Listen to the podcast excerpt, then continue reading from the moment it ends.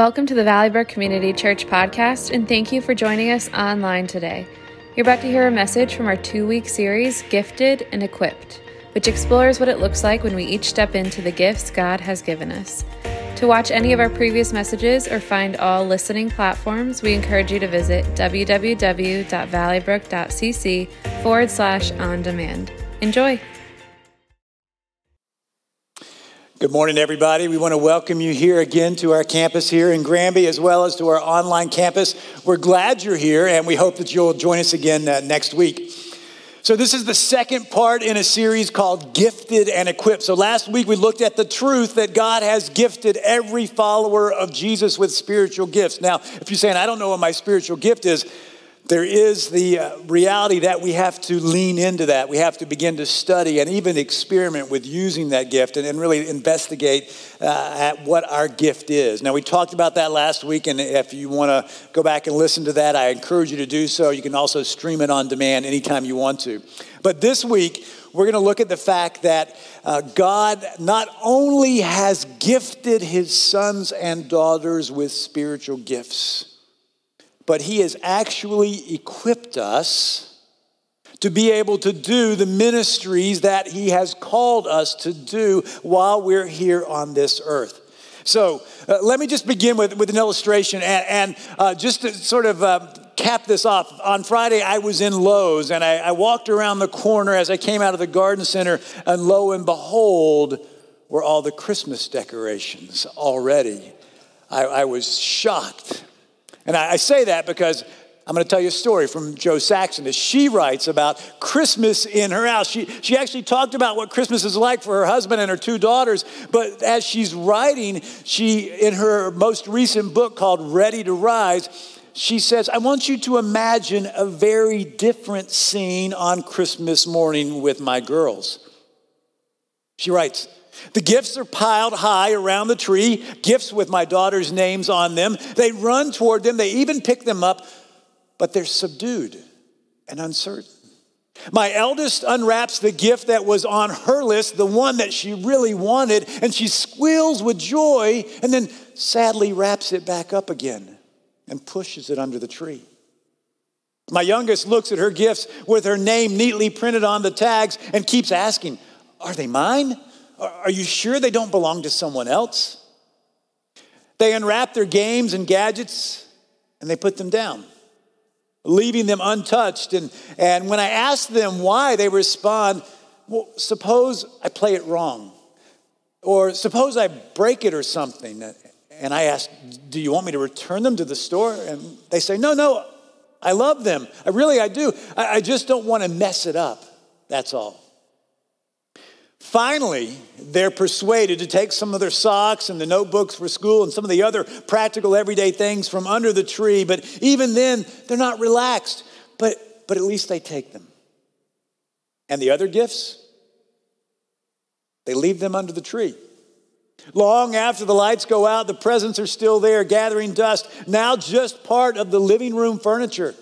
The game that was supposed to be played with friends they invite for sleepovers is still there. Uh, the bike that was supposed to be ridden around the neighborhood is still there. The book series that they would normally immerse themselves in is still there.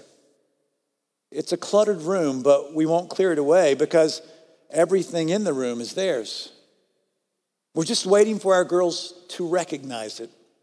Sometimes the gift one of them needs is right there under the tree, but for some reason she won't take it. Most of the time, the kids' lives are so busy, they simply run through the room without playing, paying attention to the gifts that they wait to, picked up, to be picked up and enjoyed. It's a, it's a depressing illustration, she writes, and it, it seems highly improbable, she writes, but, but after all, what children are going to ignore the gifts that their loving parents have given them? Gifts that they want and might have even asked for. But she says, yet although it sounds utterly unrealistic, it turns out that's what happens all the time with the gifts that God gives to us. God is the gift giver. God is our gift giver. And all too often, we are like hesitant, nervous children questioning the gifts that we've been given. We leave them lying idle, gathering dust. Our Creator, our Heavenly Father, the ultimate pres- parent, has lavished on us a generous, wide range of incredible gifts. You'd think with gifts like these, we'd celebrate from the rooftops, she writes. Huge gifts from a good father who is delighted to give us these gifts, who lavished these gifts on us because he loves us and because those gifts can be life giving to us and to those around us. Yet you'd think we wouldn't be able to stop celebrating, but sadly, that's not always the case. Our responses sometimes go like this We're afraid of that gift. We don't understand how it works. We've forgotten that it's okay to learn that that's actually part of the fun, so we quietly put it back. Or we've tried that gift, but people were critical of it.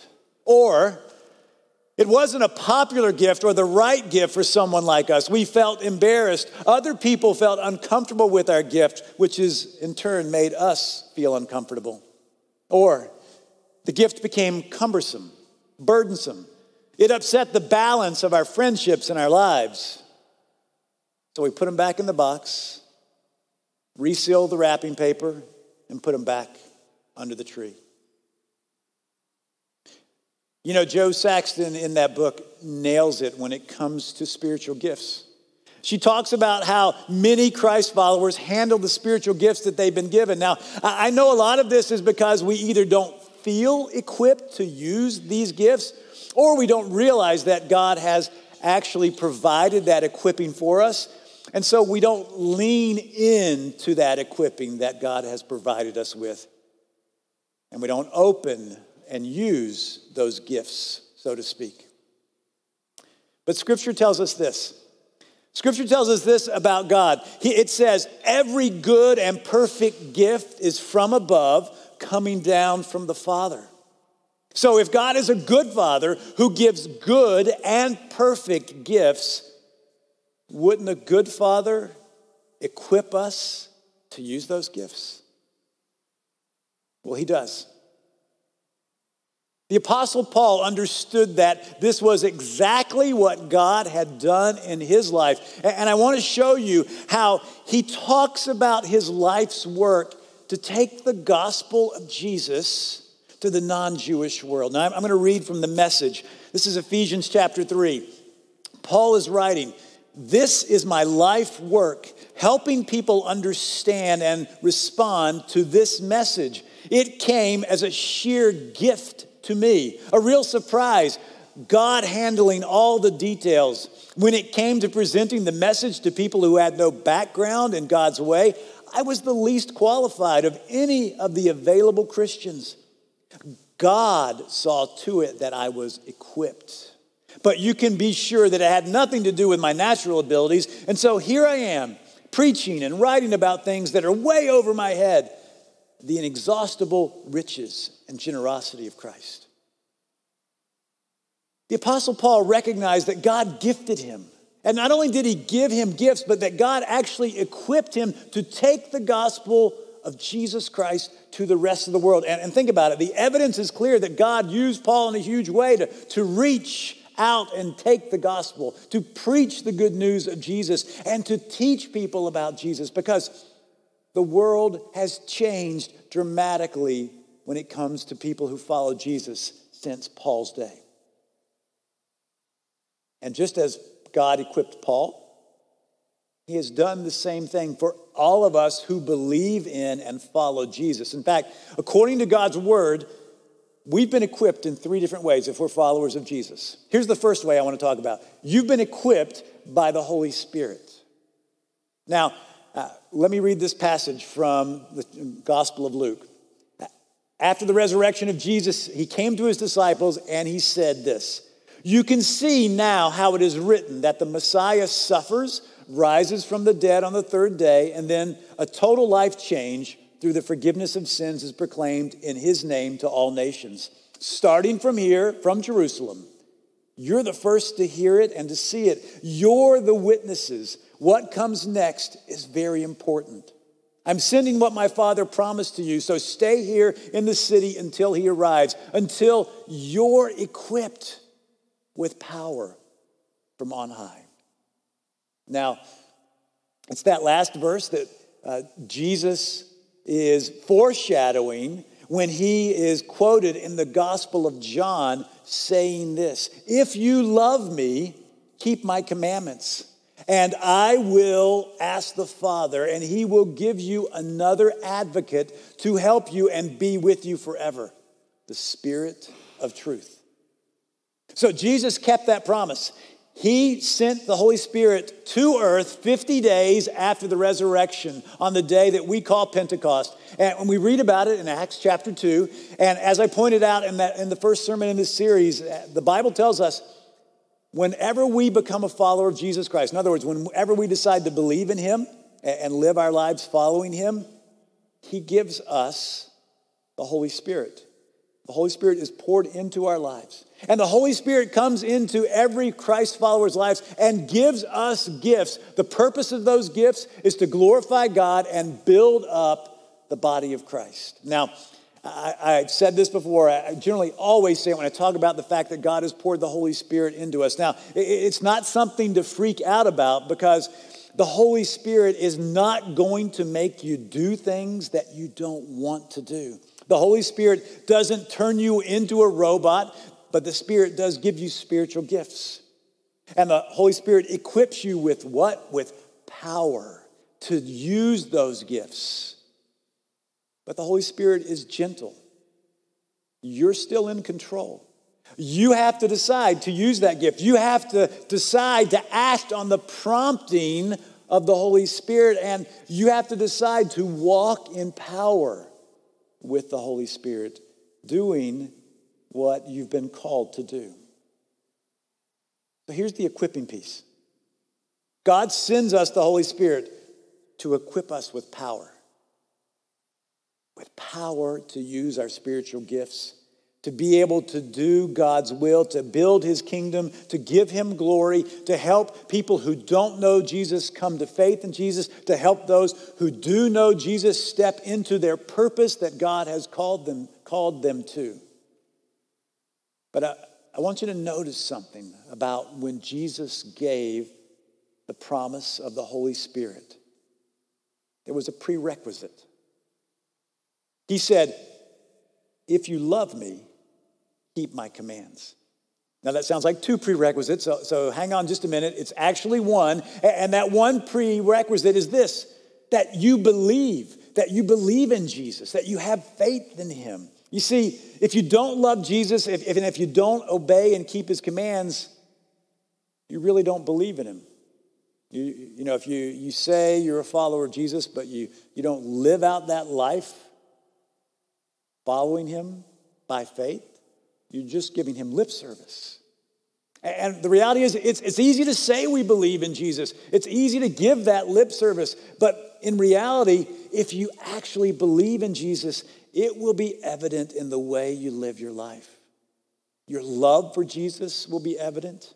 Your faithfulness to his commands will be clear for all to see. So he's saying, listen, I'm going to give you with power, but you've got to believe in the Son who sent the Holy Spirit.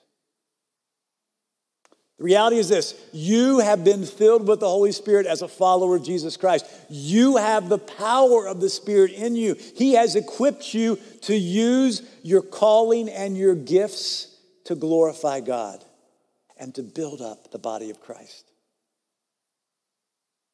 So you're equipped by the Holy Spirit, but you're not only equipped by the Holy Spirit, you're also equipped by God's Word.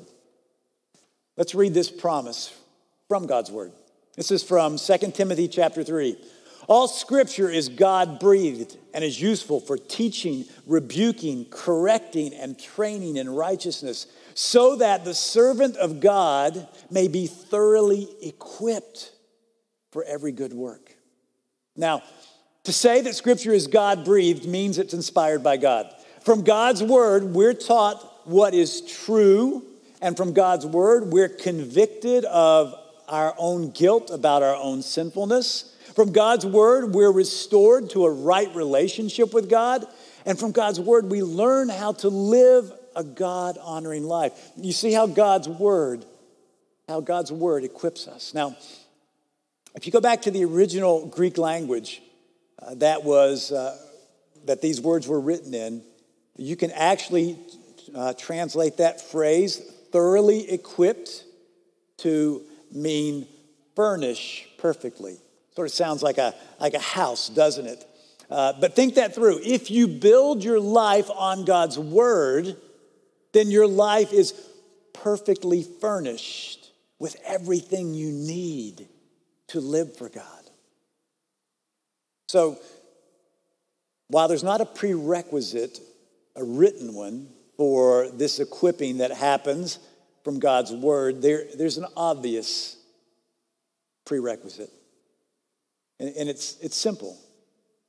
We actually have to read God's word. We actually have to open the Bible. We actually have to spend time reading it to let Him equip us through His word. Reading it will familiarize you with what God has commanded for us to do, uh, but to be truly equipped, we, we actually need to, to make it part of our daily routine, to take it in, to actually spend some time thinking about it, to, to meditate on what it means for our lives, to study it a little bit and, and get to know a little bit more, to feed ourselves on God's Word. And that may include uh, memorization, that may also include uh, doing whatever it takes to make time for God's Word. So, if you want God's Word to equip you, if you want Him to teach you, uh, to rebuke you, to correct you, and train you in righteousness, you actually need to spend time in God's Word. And only if we're engaged in God's Word, in Scripture, will it equip us to follow Jesus and use our gifts. So, we've looked at two things. We're equipped by the Holy Spirit with power. We're equipped with the ability to follow Jesus by taking in his word. And, the third thing is we are equipped by God's leaders. Now, uh, over the past couple of years, we've been doing our best to help people discover their gifts and to actually uh, lean into those gifts and, and be equipped by, in power through the Holy Spirit and, and through God's Word. And, and we've actually noticed something. Uh, of everybody that's gone through over 150 people, um, we've seen that about 70% of people have serving gifts, gifts where they're serving. About another 15% of folks have what I would call teaching gifts, and another 15% have leader gifts. And, and so God has provided the body of Christ here, and honestly, the body of Christ around the world with those that He wants to use to help equip the body of Christ. And this is all biblical. We read about this in Scripture. In fact, we read about this in the book of Ephesians. So let us turn there to this and, and we'll see this. This is uh, in chapter 4. Paul writes So Christ gave, himself gave the apostles, the prophets, the evangelists, the pastors, and the teachers to do what? To equip his people for works of service so that the body of Christ may be built up until we all reach unity in the faith and in the knowledge of the Son of God and become mature, attaining to the whole measure of the fullness of Christ. To think this through, in His provision for us, God has provided us with leaders who can teach us, who can guide us, who can encourage us in God's Word. And the why he does this is very critical. This is equipping, as it tells us in that scripture, so that we can serve God and do his will using the gifts that the Holy Spirit has given us. And that why reason continues as he says, so that the body of Christ may be built up. In other words, encouraged, helped to do what we're called to do. Now, to build up the body of Christ uh, means to help it grow spiritually and to help it increase in numbers, not just for numbers' sake, but in other words, to help other people come to faith in Jesus Christ. It's this idea that, that we help the body of Christ grow. In other words, more people understand what it means to be a follower of Jesus. Now, what I really like about this passage is that it helps us understand what this what the evidence of this equipping is. How do we know that, that we've been equipped, that we are uh, doing what God has called us, that the body of Christ is working the way God set it up? It says we will have unity in our faith in Jesus and will be more mature like Jesus. The emphasis is on unity in Jesus and being like him. And so the evidence of, of a mature believer is that you have unity in the body of Christ, that you are living like Jesus. Think that through. In our world standards and our culture standards, we tend to, to uh, think maturity is measured by uh, university and college degrees, but that's not what Scripture tells us. We, we would translate that into church world that, well, if I go to a lot of Bible studies, if I've got a lot of Bible studies in my history, that means I'm mature. But that's not what Scripture says maturity is measured by. It says it's measured by the life that we live for Jesus. And that life means we're starting to live our lives as if we were living the life of Christ, which would encourage unity in the body of Christ and would also mean that we begin to look like him. You know, it's interesting. In the beginning of, of the church, when followers of Jesus began to be called Christians, it literally meant little Christ. In other words, these people, these early followers of Jesus, lived lives that reminded people of this guy who said he was the Messiah. And they were called Christians, little Christ. So think this through for the body of Christ. The biggest job God has for Christian leaders is to encourage the body of Christ with biblical teaching, uh, with a challenge to take in God's word and use it through the power of the Holy Spirit. You know, the word equip means this to provide someone with what they need for the task at hand. So God equips us with the power of the Holy Spirit. He equips us with the knowledge of what we're supposed to do through His words, and He equips us with the encouragement and support of godly leaders.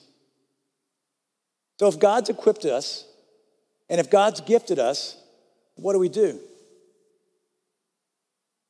We lean in.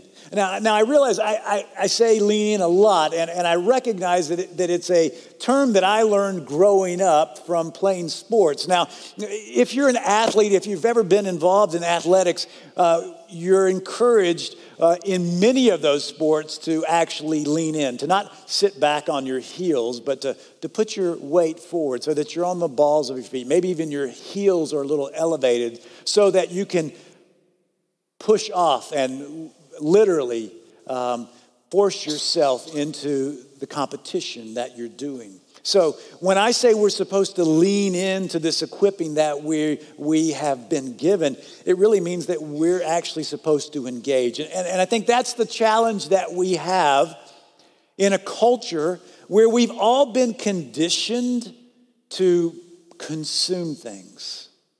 You know, in my life, long time before there was um, social media growing up, I would turn on the television. I, I would passively consume programs. You know, somewhere along the way, uh, when uh, Christian programming began to go on TV, you could actually consume program without actually having to lean in and, and engage in it. Now, obviously, as media has progressed in our lifetimes. You know, we've got social media, we've got uh, media in front of us all the time, and we can just continue to consume. One of the challenges I think that we face having gone through this pandemic is we've got this great tool that helped us actually be the church by attending online when we couldn't be there physically, but that can't replace leaning in to the equipping and the gifting that we've been given. You know, even when we can't physically meet together because of a pandemic, we're still called, we're still gifted, we're still equipped, and there's ways that God wants us to serve Him. And now that we're able to meet back together, there's no excuse that we don't lean in to our gifting and equipping. So, what that means for us is, is actually, instead of sitting back and consuming, we have to take the initiative. So, let me just remind you of a couple of ways that you can do that. Uh, if you were here earlier, you heard the announcement. There's a women's event this Friday. It's called P- uh, Pizza with a Purpose. And uh, so there's going to be a meal of pizza, but after that, ladies are going to gather and they're going to look at discovering and learning how they can use their spiritual gifts. And this complements what we're doing in our growth track. Uh, you've heard about growth track before. It's really one of our main discipleship pathways. And in that growth track series, uh, you can find out more about on our website. It will start again next month, and I encourage you to sign up. One of those nights, you'll actually discover your spiritual gifts and make a plan to actually lean into them and to use them in, for the body of Christ. And so we want to encourage you to do that. So that's discovering our spiritual gifts. But let's talk about equipping. Here's the first thing that I want to challenge you to do. You've been gifted, you've been equipped with the Holy Spirit. So ask the Spirit to give you the power to do what you sense your spiritual gifts are to serve God in the kingdom of God. Ask Him to guide you, ask Him to nudge you. He will do that. Second, start reading God's word on a regular basis, not, not on, a, uh, on a random way, but, but start doing it. In fact, I would encourage you this coming Sunday, this coming weekend, uh, we're going to start our all church study. It's called Anchored. It's a study that we're all going to be studying together through our messages on Sunday and in life groups and in our daily devotions. So I want to encourage you to, to make sure you come next week. We'll have the books for it available next Sunday. Also, I want to encourage you to sign up for a life group. But within those materials, you're going to find daily scripture readings. And just think about what God could do in the body of Christ if we were all reading the same scriptures every day and asking God to speak to us. The more we're in God's word, the more it becomes part of us. And then the third thing that we need to do is let our leaders equip you. And one of the ways that we do that is through joining in life groups. And so, as I said, we're going to kick that off next weekend. We'll have virtual groups as well as in person groups. So, we encourage you to sign up for those. The, the fact is this is that God has equipped us. And we're supposed to lean into that equipping, taking the initiative, not sitting back and waiting for somebody to give it to us. So I want to I want to pray for us. I'm going to invite the worship team to, to come forward, and we're going to have a closing psalm. But while they're coming forward, I just want us to, to think about this prayer time. The prayer time that I want us to focus on is talking to God about how He can work in our lives through the equipping that He has given us. And so I'm going to give us uh, some time to pray, just to ask God to work in our lives individually. Then I'll close us with a corporate prayer. I will start off for, with a, a special prayer. It, you know, all of this is predicated on the fact that you've decided to believe in and follow Jesus. And so if you've never decided to believe in Him and follow Him, I'm going to start off with a prayer for you that you can just pray silently wherever you are to commit your life to believing in and following Jesus. So, if you would, let's pray. God, as we gather in this place today, as we've opened your word, we've seen what you have done for us.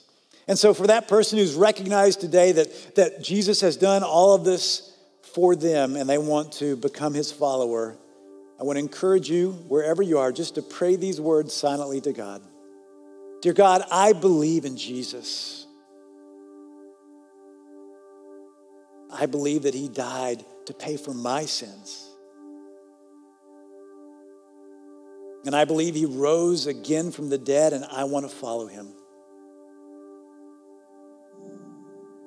And so today I commit to following Jesus as my Lord and Savior. And we'll say amen to that prayer. And right now, I just want to give everyone some silent time to talk to God about recognizing that they've been gifted and equipped and asking God through the power of the Holy Spirit to lean, to help you lean into that power and into God's word and into being equipped. So spend that time talking to God.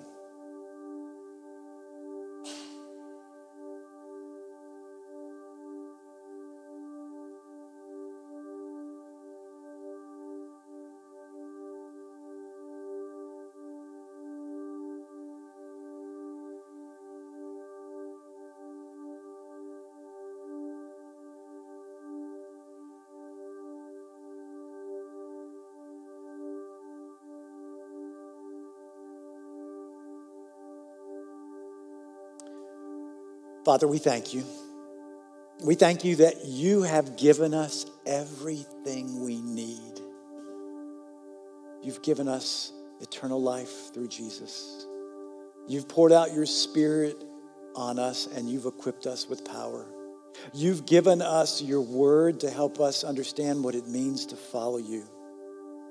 And you provided us with those who will teach us and guide us and encourage us. So, Father, now we say we'll just stop consuming, but we'll actually lean in and we'll accept this equipping and we'll do what you've called us to do.